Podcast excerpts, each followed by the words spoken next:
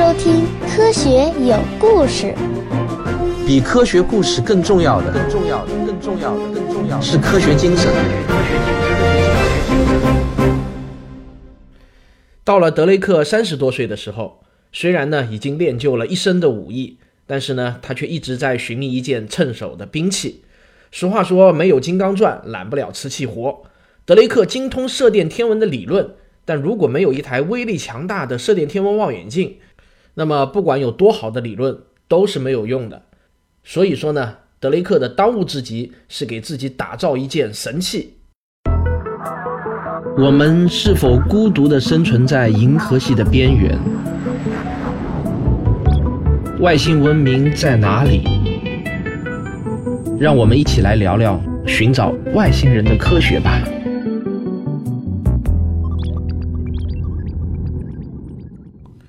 对于德雷克来讲呢，最好的武器就是射电望远镜，而且是越灵敏越好。那么，影响射电望远镜灵敏度的关键因素是什么呢？那就是天线了，也就是那口锅的直径。直径越大，则灵敏度也就越高。为了探测到遥远的宇宙中发射过来的微弱电磁波，这口锅呢做的多大都不嫌大。但有一个麻烦的问题是。由于受到材料本身的限制啊，这口锅做不了太大，大到一定程度以后呢，材料的自重就会把整个锅给压垮，无法维持住这种优美的弧形。于是呢，人们就想到了一个办法，那就是在地上刨一个锅形的大坑，然后把金属材料贴在这个大坑的表面，这样呢就形成了一口巨大的固定在地面上的天线。用这个办法，理论上这口锅想造的多大都是可以的。但是从成本的角度考虑，最省钱的方法还是利用现成的近似锅形状的山谷。这样呢，只要经过简单的挖掘处理，就可以方便的造出一口锅来。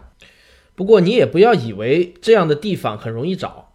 首先呢，这个山谷的外形必须得是天然的锅形，然后必须远离喧闹的城市，周围的人烟是越稀少越好，这样无线电干扰就越少。最好是连手机信号都不能有。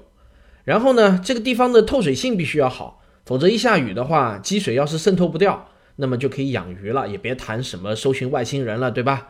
美国人在上个世纪五十年代，为了寻找到这样一个合适的山谷呢，费了好大的力气，最后还是在南美洲的波多黎各找到了这样一个合适的山谷，各方面条件呢都是挺符合的。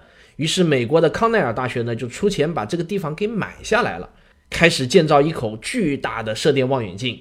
那么德雷克正是这个计划的发起人之一。到了一九六三年，这台射电望远镜终于建成了。它的这个口径啊，直到今年才被咱们中国的 FAST 给超过了，一直在这个世界第一的这个宝座上面坐了大概五十多年。它有多大呢？口径呢达到了三百零五米，这个大小呢，足足可以相当于十个足球场那么大的抛物面。在这些抛物面上贴了三十八万片纯铝制成的瓦片，这台望远镜就被取名为阿雷西博。从卫星照片上看呢，阿雷西博就像一口无比巨大的铝锅。随后呢，美国人评选出了人类二十世纪十大工程，排名首位的就是阿雷西博。不过这个评选呢是在登月之前，显然呢评选的是有点过早的。登月工程我觉得要比这个牛多了。那么，让我们来看一下它的尊容啊！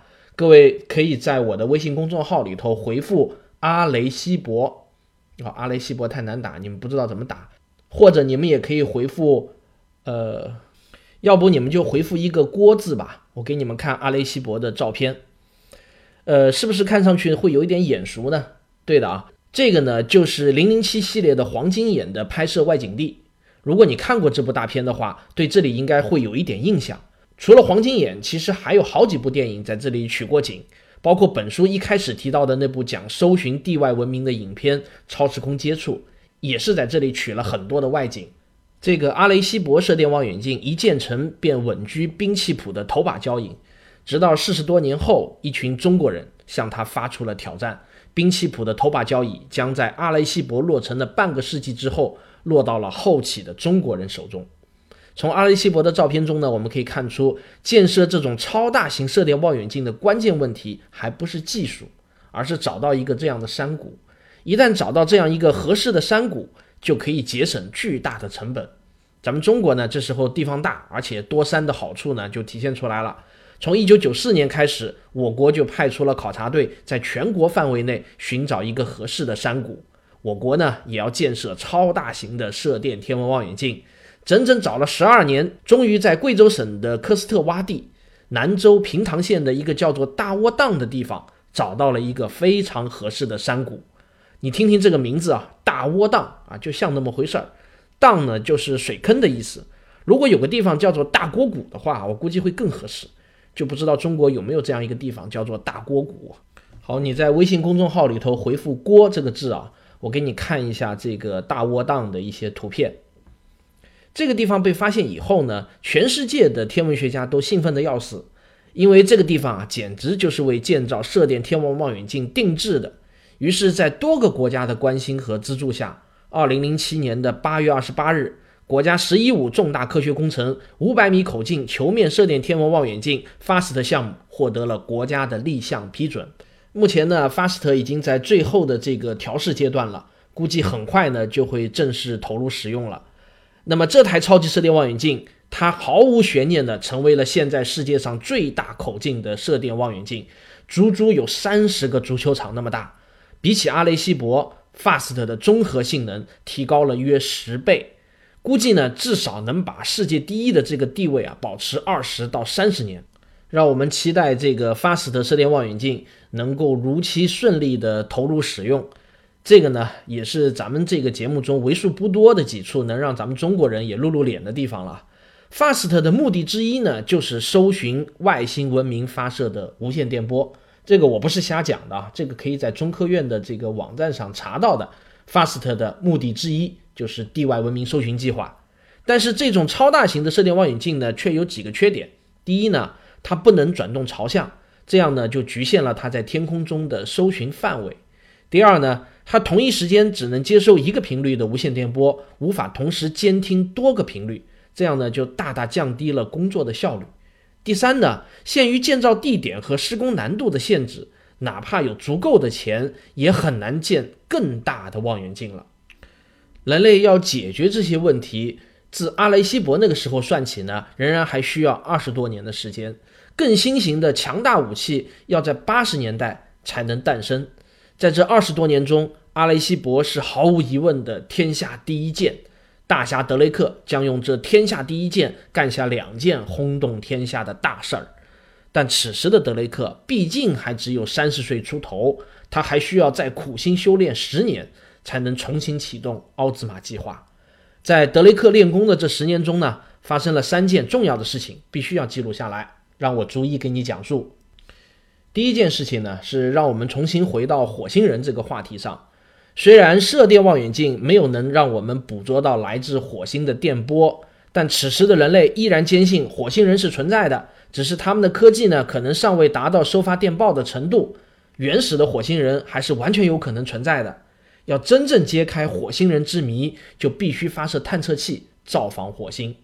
这个时候的世界上呢，正值美苏争霸的冷战时期，美国和苏联这两个当时的超级大国在航空航天事业上竞相投入巨资，以显示自己的科技实力。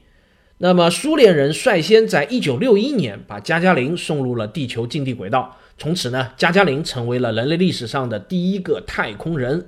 或许几万年以后。人类史大事记中的第一条是亚当夏娃走出伊甸园，而第二条就是加加林迈入太空。苏联人把目光投向了火星，他们发誓要赶在美国人前面，把人造探测器给扔上火星。一九六二年十一月一日，在全世界的瞩目中，苏联的火星一号探测器发射升空，这是人类火星之旅的开端。火星一号将被发射进入火星的环绕轨道，并对火星进行高空拍照，照片呢还可以传回地球。火星一号呢还安装了先进的生命探测仪、磁场探测仪、辐射探测仪，几乎可以肯定，如果火星一号顺利进入火星轨道，那么火星人是否存在的谜题将被破解。但是，然而啊，让我学一下平哥的语气啊，火星一号升空后四个月。在飞到距离地球一亿公里左右的地方呢，它突然就与地球失去了联系，从此呢一头扎进了茫茫太空中，杳无音讯。苏联人的火星探测计划严重受挫，这个呢或许可以成为科幻小说的一个题材啊。火星一号的失败让美国人舒了一口气，相比之下，美国人就显得比较稳重了。他们的计划呢是先向距离地球最近的金星发射探测器，积累足够的经验后呢再发射火星探测器。虽然在火星一号发射的四个多月前，美国人就发射了水手一号金星探测器，但发射仅仅五分钟后，就因为搭载它的阿特拉斯火箭故障而偏离轨道，美国空军果断地发射导弹把它给摧毁了。不过好在呢，美国人还准备了水手一号的备份探测器，也就是水手二号。在火星一号传回失败消息的同时，水手二号却成功的近距离掠过金星，传回了大量关于金星的第一手资料。水手二号在掠过金星后呢，被金星的引力加速，像一个链子球一样被甩向了火星。但限于当时的科技水平，水手二号无法准确进入到火星的环绕轨道。只能在飞行一年多后，从火星的附近给掠过去了。虽然这个距离不足以拍摄到火星地表的照片，但美国人离揭秘火星仅仅只有一步之遥了。一九六四年的十一月，这是一个绝佳的探测火星的窗口期。美国人在三周内相继发射了水手三号和水手四号两个互为备份的火星探测器，这是一个双保险。这个双保险呢，还是相当有先见之明的。果然，水手三号就因为火箭无法抛弃这个喷嘴整流片而失败，而水手四号呢，则成功的踏上了飞向火星的征途。大约呢，经过了七个半月的漫漫飞行，水手四号终于在次年的七月成功到达了火星。第一张近距离的火星照片被传回了地球，困扰了人类一个多世纪的火星人之谜终于被揭开了。火星是一个荒凉的戈壁滩世界，布满了陨石坑。虽然有一层极其稀薄的大气，但火星的地表几乎就是裸露在严峻的太空中啊！这里没有运河，没有绿洲，没有农作物，当然也更没有火星人。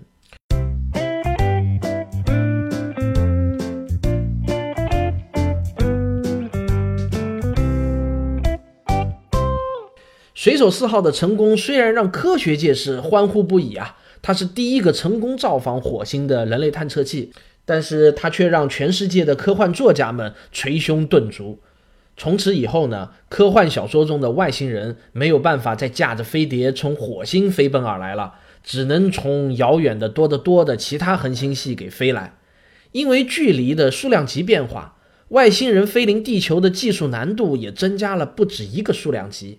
科幻作家们不得不头疼地给恒星际航行寻找着科学原理，其难度和成本当然也是大大的增加了。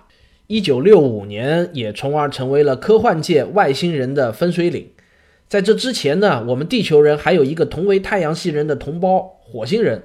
地球人和火星人可以并肩战斗，抵抗外太阳系人的入侵。在这之后呢？地球人只能孤独地代表太阳系文明与其他星系的文明接触了。好，我们讲第二件事情。这个第二件事情呢，是关于一个神秘的无线电信号。一九六七年，英国剑桥大学天文台建造的一台英国最大的射电天文望远镜落成了。这台超级巨大的射电望远镜采用了很多新型的技术，它的接收面积呢达到了两万平方米之大，差不多呢相当于三个足球场那么大。这台望远镜的灵敏度非常高，可以探测到来自宇宙深处的非常微弱的信号。那么，这台望远镜从1967年的7月份开始正式投入工作，每天都会产生大量的观测数据。但那个时候啊，要存储这些数据可不像今天那么方便，直接存在电脑的硬盘中就可以了。那个时候呢，只能用记录纸带来记录观测数据。这台望远镜每天打印出来的记录纸有多长呢？大约是七八米长。剑桥大学卡文迪许实验室的安东尼休伊什教授是这个项目的负责人。为了检测刚刚投入使用的这台超级射电望远镜是否能够运转正常，就需要对数据记录做一些最基础的校验工作。这些基础工作很重要，但却非常的繁琐。基本上呢是属于体力活。休伊什教授叫来了他的一个研究生，也就是二十四岁的乔斯林·贝尔小姐。教授指着一堆长达一百多米的纸袋，就对这个贝尔说：“呃，从今天开始啊，你就每天帮我分析这些纸袋上的记录，按照我教给你的这个教研方法，仔细的过一遍，千万不要说有什么遗漏啊。”休伊什教授呢，在很多年以后都会对自己的这次无心之举感到庆幸。他这次呢，确实是选对人了。贝尔小姐呢，是一个非常仔细认真的人。她不像我们读大学那会儿啊，对老板交代的工作是能拖就拖，能赖就赖的。贝尔小姐非常认真的一厘米一厘米的分析起了纸袋上的数据。到了十月的某一天，贝尔小姐发现了一些不寻常的东西。有一段几厘米长的记录引起了贝尔小姐的注意。这段记录表明，似乎有一个神秘的信号源，每到子夜时分就会发生闪烁。而每天的子夜时分，射电望远镜正对着是狐狸星座的上方。这个神秘的射电源出现的方位是赤纬二十三度，赤经约为十九时二十分的地方。贝尔小姐立即将这个情况就报告给了老板休伊什教授。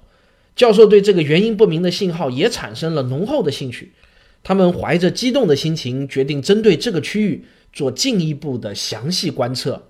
两个人嘴上虽然都不说，但心里面都在想，会不会真的是那件事情的证据被找到了？这绝对会成为一个震惊全世界的发现。到了十一月二十八日，自动化的记录笔在纸袋上绘出了一连串的脉冲曲线。每两个脉冲的间隔呢，都等于一点三三七秒。这个奇怪的射电源发出的无线电波的脉冲波长是三点七米，而且脉冲间隔精确的令人发指啊！教授就震惊了。他努力排除了一切人为干扰等可能性之后呢，休伊什望着狐狸星座，想到了科幻小说中提到的一种被称之为“小绿人”的外星人。于是呢，这个神秘的信号就被正式称之为“小绿人信号”。休伊什教授最开始认为这是居住在一颗行星上的外星人发过来的射电信号。这颗行星围绕着它的太阳公转，这个精确的公转周期引起了脉冲信号精确的周期性变化。但是啊，教授很快就否定了自己的这个浪漫想法。你想啊。哪有一颗行星一点三三七秒就绕自己的太阳转一圈？那颗行星上的一年岂不是只有一点三三七秒？这简直是疯了！随着进一步的仔细观测呢，该脉冲的宽度仅为十六毫秒，那么发射出这种信号的天体的直径就要小于三千公里。这正是当时最新的恒星理论中预言的白矮星或者中子星的尺度。到了第二年。有着超强毅力的贝尔小姐在长长的记录纸袋中又发现了四个同样性质的射电源，它们共同的特点都是间隔时间非常的短，只有几秒钟，频率都是八十一兆赫，这就更加排除了外星人的可能。你说哪有那么巧，那么多的外星人全都刚好用八十一兆赫的频率，在宇宙中不同的地方不约而同的呼叫地球？后来的这个精密测量呢，就表明他们所观测到的脉冲信号是由于该天体的自转造成的。一九六八年的二月，著名的英国科学刊物《自然》杂志上就报道了休伊什教授观测到来自天体的周期性的脉冲射电辐射，脉冲的周期呢精确为一点三三七三零幺幺秒，天文学家形象地将其命名为脉冲星。虽然休伊什教授没有找到外星人的证据，但是他和贝尔小姐一起发现的脉冲星也足以让他们载入人类的天文学史册了。呃，后来这个休伊什教授呢还获得了诺贝尔奖。最后呢，人们确信脉冲星就是快速自转的、具有强磁场的中子星。在这样的天体环境里面，当然不会有任何生命的存在。但是脉冲星却是天文学史上的一次重大的发现。也是现代天体演化研究的一个巨大进展，它也是二十世纪射电天文学的四大发现之一啊！如果你一直听我的节目的话呢，你大概还记得我们在仰望星空那个专辑也讲到过这段故事。第三件事情呢，是跟一颗神奇的陨石有关。人类不仅没有能在火星上找到火星人的踪迹。甚至连最最基本的生命构成物质有机物都没有找到。太阳系中除了地球，似乎不存在任何生命物质。这个事实呢，让天文学家们多少呢都是感到非常的沮丧。他们迫切的需要一点新发现来重新振奋一下寻找外星人的热情。而这个新发现就如同雪中送炭一般，在一九六九年从天而降，还真是从天而降啊！好，科学有故事，我们下一期接着为您讲。科学声音。本期节目的视频版本可以在微信小程序“科学声音”中观看。啊，今天的结尾废话呢，我又要厚着脸皮做广告了，我要卖书了啊！有些听众可能知道。我这个寻找外星人的科学呢，其实是根据我的一本同名的书，叫《外星人防御计划》而改编的。那这部书呢，在网上呢也基本上都已经脱销了，买不到了。不过我自己呢还留了一些。当年我问出版社买了一批书，打算在开线下讲座的时候呢或卖或送的。但是后来呢，由于种种的原因，一直呢就没有机会开线下讲座了。今天呢，我妈就跟我抱怨了。说这些书啊太占地方了，还死沉死沉的，你能不能处理掉啊？我说好吧，我马上就把它们卖掉。各位啊，如果想要我的这本由我亲笔签名的已经绝版的书的话呢，请马上给我发私信，或者到科学有故事的 QQ 群中找一下科普斯坦助理，或者呢，你也可以到我的微信公众号中呢回复消息，然后我就会告诉你具体该怎么买。这本书的定价呢是二十九元啊，这可是四年前的定价。现在呢，我卖四十元一本，还包邮。书的印刷和装帧质量都是很不错的，塑封都还没有拆，崭新崭新的。那么听了我这么长时间的节目，如果你还从来没有打过赏的话呢，今天不妨就买一本我的签名书吧，也算是对我的一种肯定和鼓励嘛。如果你家里有孩子的话，这本书我相信一定能够满足孩子的好奇心，培养他们的科学精神。哦，对了，总共只有一百本啊，卖完就没有了。这个绝对不是那种什么这个大甩卖的那种那种虚假广告啊，真的是只有一百本。好了，那我们今天的节目就到这里。如果你觉得我的节目非常有趣有料的话呢，请别忘了点一下订阅，这样就能第一时间收到我的更新通知了。如果你觉得我的节目能够对你有所帮助的话呢，我也非常欢迎你给我打赏以资鼓励。而且本期节目呢是本月最后的一个节目了。